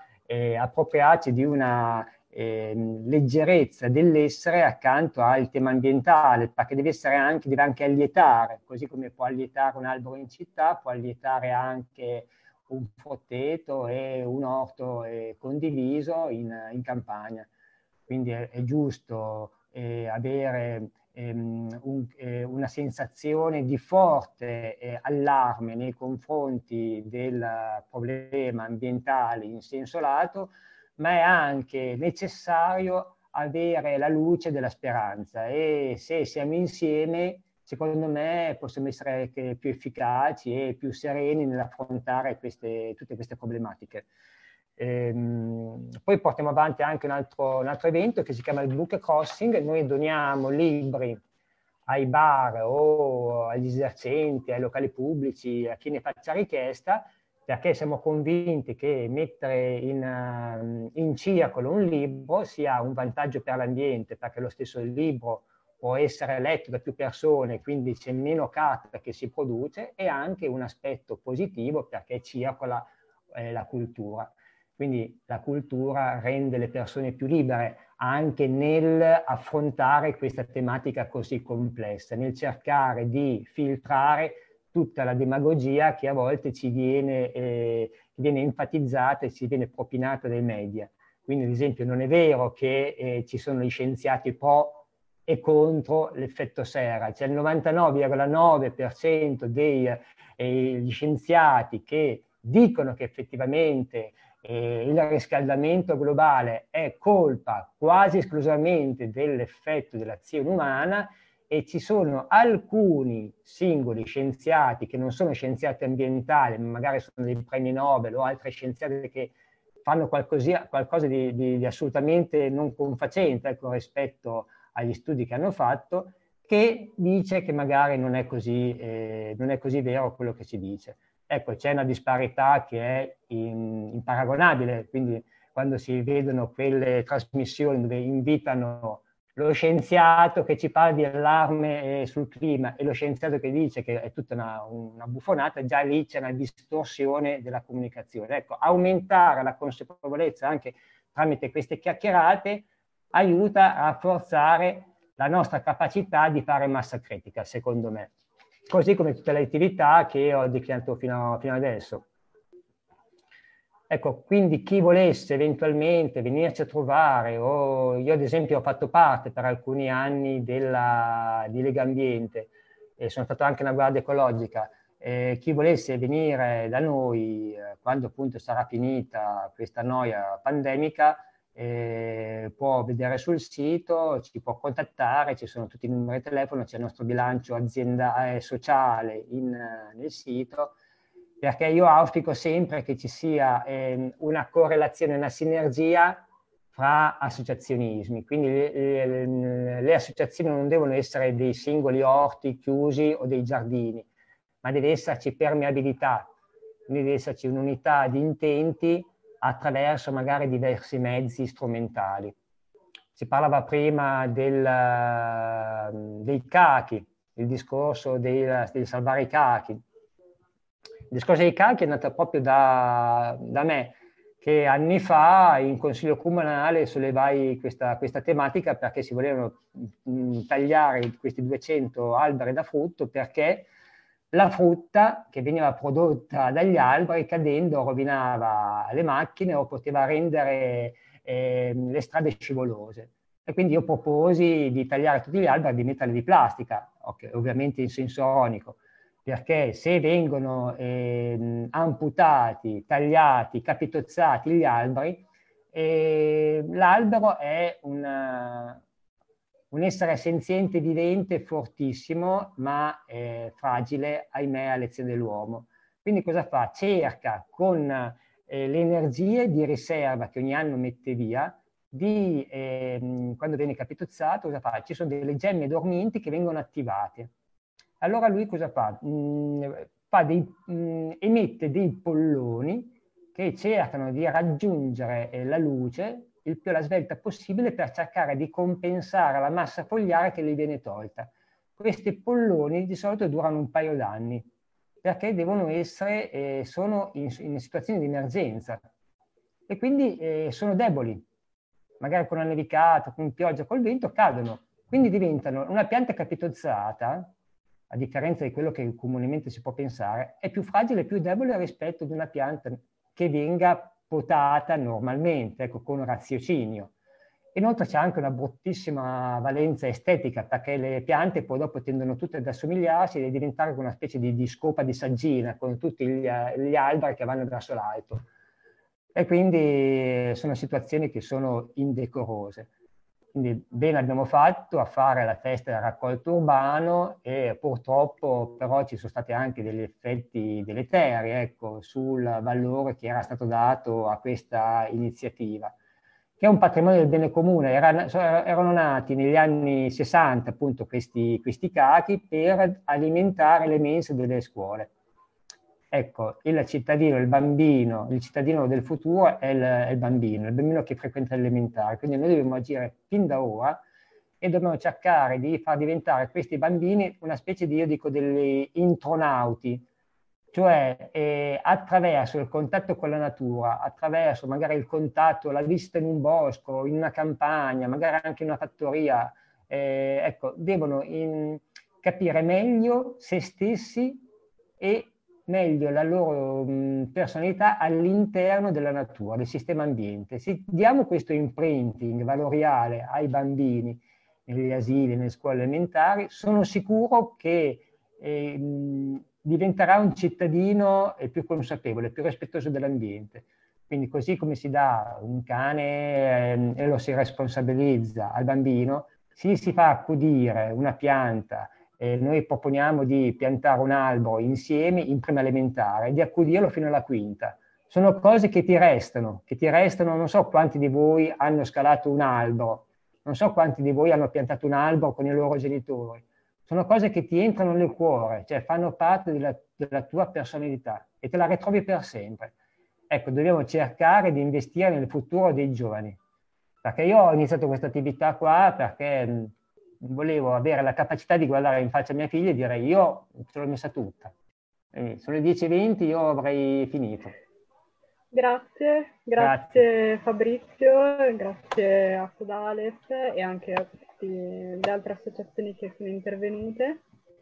E riguardo a questo argomento che è, anche, è, uscito varie volte durante la serata del fatto di ehm, informarsi, che è il primo passo ed è semplicissimo, anche se all'inizio magari sembra una sfida enorme, ehm, in realtà basta semplicemente anche andare, non lo so, su YouTube e si trovano un sacco di video informativi che proprio, cioè non, non sono neanche pesanti da guardare. E quindi a, a tal proposito, per questa sera abbiamo messo insieme qualche titolo di documentari e di anche libri che se volete consultare. Eh, abbiamo preparato un PDF eh, con anche insomma sì, documentari ma anche film che magari non vi viene in mente potrebbero essere tematiche relative all'ambiente. E, ehm, sì, quindi se qualcuno ha delle domande, se qualcuno anche ha delle riflessioni, vuole prendere la parola. E ehm, nel frattempo eh, vi chiedo anche se eh, vi va di compilare un breve modulo di Google in cui noi mh, riusciamo così a capire com'è andata la serata, se vi è piaciuta, se l'avete apprezzata. E adesso metteremo il link nella chat, ehm, insieme anche al, al, link per scaricare il PDF. Ok, vediamo, c'è una domanda nella chat. Eh, nel nostro territorio pare che l'impatto maggiore sull'inquinamento sia causato soprattutto dagli impianti di riscaldamento. Il teleriscaldamento ha cambiato qualcosa? Eh, non so se Marta magari um, hai delle informazioni riguardo questa cosa. O anche... Scusate, ero mutata e sto guardando anche la domanda. Dunque, diciamo che ehm, per quanto ne so io, se qualcuno Andre, prego però ehm, a livello di inquinamento legato al riscaldamento non, non so quanto il teleriscaldamento abbia eh, migliorato la situazione. Ecco. Diciamo che sicuramente il riscaldamento domestico è una fetta importante delle emissioni che spesso viene sottovalutata, non viene considerata, perché quando pensiamo a emissioni pensiamo all'industria, pensiamo alla ciminiera, pensiamo all'inceneritore, raramente pensiamo al nostro riscaldamento domestico, però effettivamente come fa a notare Giuseppe è così, il riscaldamento è una fetta importante. E... Posso fare un intervento? Certo. Sì, sì. Allora, sostanzialmente ci sono tre o quattro aree mh, molto importanti, tre o quattro agenti molto importanti sul, sull'inquinamento, almeno in Emilia Romagna. Sono, sì, giustamente, come diceva Marta, le industrie, il riscaldamento civile e industriale e la, la nostra mobilità. Ora le caldaie emettono quella metano NOx, ma la vera piaga della mh, pianura padana sono le, le micro e le polveri le, e le nanopolveri, cioè quelle che hanno un diametro granulometrico talmente fine da entrare direttamente nel tessuto cellulare. E, quindi sostanzialmente sono polveri il cui peso è, è, nullo, quindi anche quando si parla di inquinamento in microgrammi su metro cubo si, ci si riferisce sempre alle PM10, talvolta alle PM2,5, quasi mai alle PM01. È come pensare in proporzione fra la differenza tra una palla da basket e una biglia di vetro. Ecco, quindi è molto pesante la palla di, da basket o, oppure la, la, pallina ecco, da ping pong, ecco, per fare un esempio legato al peso. Ed è molto più leggera appunto la pallina da ping pong. E sono le più pericolose perché vanno direttamente negli alveoli polmonari. E questo è prodotto dal, dall'inquinamento industriale, anche in parte dal riscaldamento, e anche dalle, eh, dai caminetti, dai caminetti delle stufe, il, il pellet o la, o la, legna. Quindi ci sono anche delle tecniche per cercare, ad esempio, nella legna di bruciare in modo da impattare di meno. Ci sono dei caminetti, ad esempio, adesso che vengono fatti ermetici, a tenuta stagna, quindi sono delle tecniche anche per bruciare la legna e quindi prima veniva, veniva, sempre messa la legna in basso, la piccolina e la legna pesante in sopra, adesso bisognerebbe fare il contrario. Quindi sono delle tecniche per ridurre ecco, eh, l'impatto ambientale. Però sostanzialmente il teleriscaldamento non ha dato un valore significativo, ecco, volto alla riduzione del forte inquinamento che è presente nella nostra pianura padana, che dal punto di vista orografico è un catino, nella foto di una delle relatrici si vedeva che appunto c'era una massa pesante, soffocante nella, nella pianura padana, che è una delle zone più inquinate non solo d'Europa ma del mondo intero, perché non c'è ventilazione sostanzialmente. Sì, pensavo a livello di inquinanti probabilmente non cambia molto, ma eh, pensavo eh, probabilmente aumenta l'efficienza, quindi bruci meno. Quindi un vantaggio del, riscal- del riscaldamento potrebbe essere questo, ecco, la maggiore efficienza energetica. Sì, ehm, come si potrebbe appunto andare a cercare, sono certa che su internet di sicuro troveremo delle fonti eh, che abbiano delle... Ehm, che non siano appunto persone senza informazioni attendibili. E, ehm, Inoltre, ah, giusto stavo guardando l'altro ieri un documentario eh, che invece è, che è anche nella lista dei film che vi consigliamo eh, sul, um, sull'allevamento.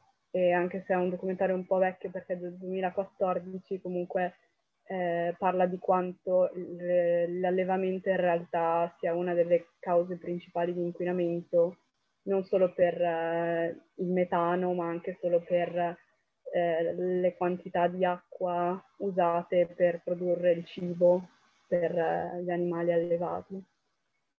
E, ehm, che si collega anche al fatto di avere un'alimentazione più sana, eh, sul fatto di consumare meno carne, che non so se mh, mm, la Scorpo vuole anche um, spiegare un po' meglio sul fatto che comunque un'alimentazione non troppo carnivora eh, beneficia solo sulla salute.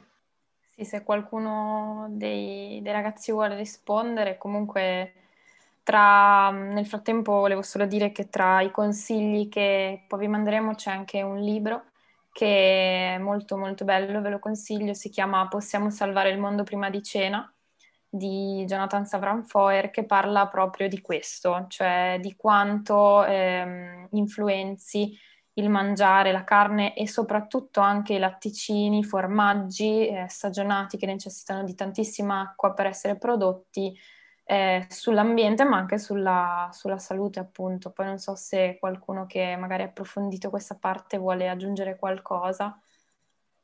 Ok, direi che forse ci mancano le informazioni e i dati alla mano per essere tra l'altro una cosa appunto sempre relativa a questo, c'è una bellissima iniziativa del, dell'ufficio turistico della Val Sugana di adottare um, una mucca delle, delle, malghe della Val Sugana e c'è la possibilità di poi andare a, a trovare questa mucca durante l'estate mentre è in alpeggio e, e prendere anche i latticini prodotti dalla malga proprio a più o meno che chilometro zero, per noi è anche relativamente vicino, magari per persone del centro Italia un po' meno. Bene, se, qual- se ci sono altre domande, se qualcuno vuole anche prendere la parola, ehm, altrimenti direi che possiamo anche salutarci, visto che insomma sono le dieci e mezza. È stata una relazione abbastanza intensa. Sì, io volevo dire un'ultima cosa, se è possibile. Sì, sì.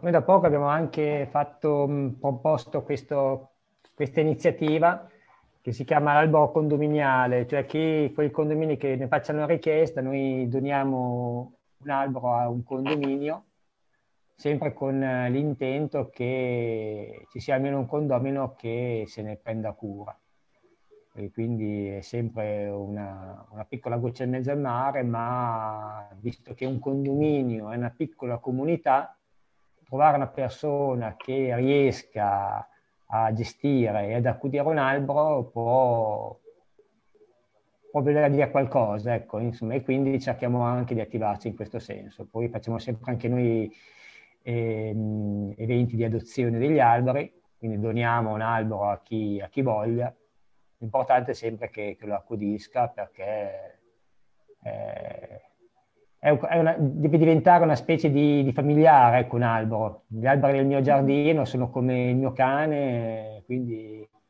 mm, ci dai, ci dai un nome, lo curi, lo accudisci, lo accarezzi, gli parli. E, le piante, così come la natura, hanno bisogno di, di tanto amore. Ecco. Sembra banale, però se ne percepisce la differenza, se ne percepisce appunto l'alto, l'alto valore, l'alta, l'alta, soddisfazione che ti danno, ecco, se tu le accudisci bene. Sì, poi in questo periodo in cui siamo sempre a casa, magari invece di prendere un cane al canile, compriamo una pianta e accudiamola. Perché no? Io ehm. faccio un secondo un intervento per rispondere alla domanda, no, non rispondere, ma dare un'indicazione sulla domanda di Smilla di prima. Sì eh, che praticamente in realtà mi è venuto in mente che mentre mi occupavo della mia parte, io ho eh, guardato molti video che eh, sono riferiti al Festival della Salute Globale, però del 2019, che se non mi ricordo male si è tenuta a Padova e c'era uno di questi video nel quale proprio, secondo me, dava degli strumenti per rispondere alla tua domanda, che eh, io ti posso fare alcuni esempi, però se ti interessa questo argomento mh, mm, ti consiglio di andare a guardare, mh, forse era, non mi ricordo se era l'ultimo o il penultimo di questi video, perché c'era l'intervento di... Um, un relatore molto molto bravo, però per insomma rispondere brevemente quanto impatta effettivamente la, il consumo di carne, in realtà era proprio incentrato su quello, sul fatto che il consumo di carne impatta molto più di quanto potremmo immaginare, nel senso che aveva fatto un esempio molto carino di un grafico che eh, per ogni chilo di carne rossa aveva fatto questo esempio, perché evidentemente è quella che eh, porta a un consumo maggiore che produciamo eh, equivale a 120 km di carburante consumato da, una, da, un'automobile a benzina. Quindi per farti capire, non è una risposta alla tua domanda e mi rendo conto, però per farti capire eh, che effettivamente ha un impatto enorme e se vuoi sapere la verità su questa, su questa domanda ti, ti, posso consigliare di, di guardare quel video. D'accordo, mi sembra che tra l'altro il link sia nel documento che abbiamo condiviso del, di questo festival. Ah sì, sì, sì, sì però eh, ho condiviso il link, quello generale del Festival della mm-hmm. Salute, che, che, nel 2020 parla solo di Covid, e okay. quindi se si vuole eh, sapere di argomenti anche un po' diciamo, generici bisogna andare negli archivi, comunque c'è il link diretto. Va bene, perfetto. Sì. Basta fare un po' di indagine e si trova tutto. Sì, sì, sì, sì, sì. Sì, posso mm, fare anche una considerazione rispetto a quello che diceva Elena. Pensiamo che un chilo di carne bovina, mm, un chilo sono 15 tonnellate di acqua. Perché ogni... Noi come, come associazione facciamo anche il calcolo del, dell'impronta ecologica. E mm, quindi c'è tutta una serie di mh, consumi idrici e di CO2 equivalente dietro ogni singolo acquisto che noi facciamo, dietro ogni singola azione che noi facciamo, anche quella che ci sembra la più sostenibile. Poi dopo si potrebbe parlare anche di sviluppo sostenibile, che è di fatto un ossimoro. Se noi siamo arrivati ad un inquinamento tale che non esiste attività umana che sia sostenibile. È forse meno impattante di altre, ma lo sviluppo sostenibile di fatto è, è un ossimoro. Mm. Eh, e quindi bisognerebbe davvero cercare di avere eh, nell'etichetta alimentare anche un'etichetta ecologica, quindi quanta CO2 equivalente c'è, quanta impronta ecologica c'è e qual è lo zaino idrico. Se noi prendiamo le banane, ecco, hanno uno zaino idrico e una CO2 legata al trasporto, legata alla coltivazione, ecco, che è molto più evidente della mela del Trentino. Ecco. quindi sono tutte cose che noi ogni volta che andiamo a comprare un qualcosa facciamo un'azione politica e quindi dobbiamo cercare ecco, di, di, capire che noi possiamo davvero fare qualcosa anche con gli acquisti. Quindi adesso non voglio dire che tutti dobbiamo diventare vegani, ognuno fa le sue scelte, io di fatto sono vegetariano, però insomma deve partire dalla consapevolezza delle proprie azioni. Poi per l'amor di Dio uno può mangiare anche la carne, magari di meno rispetto allo standard, perché insomma è sufficiente mangiarla anche una volta alla settimana. Noi poi siamo onnivori, eh, però appunto tutto ha un peso sull'ambiente e sulla salute. Quindi sì, magari al supermercato, stiamo al supermercato un minuto in più, però se dobbiamo scegliere tra una mela del Trentino e una mela del Perù, indicativamente, è un esempio, però scegliamo quella del Trentino, insomma. E, ehm, ah, inoltre volevo anche dirvi che sempre all'interno del progetto eh, abbiamo in programma di pubblicare due piccoli video sui nostri social ehm, che sono dei piccoli consigli su come essere più green, se vogliamo dire, eh, in questo modo tutti i giorni con dei piccoli accorgimenti, quindi restate sintonizzati sui nostri social. Io eh, ringrazio ancora tutti i relatori e tutti i partecipanti alla riunione, grazie per essere stati con noi questa sera. Speriamo di avere altre attività riguardanti l'ambiente, magari anche con un prossimo bando. Grazie. Grazie a voi per l'opportunità e grazie a tutti per l'ascolto. Grazie a voi. Grazie mille. Grazie, un saluto. Ciao a tutti, buona serata. Buona serata.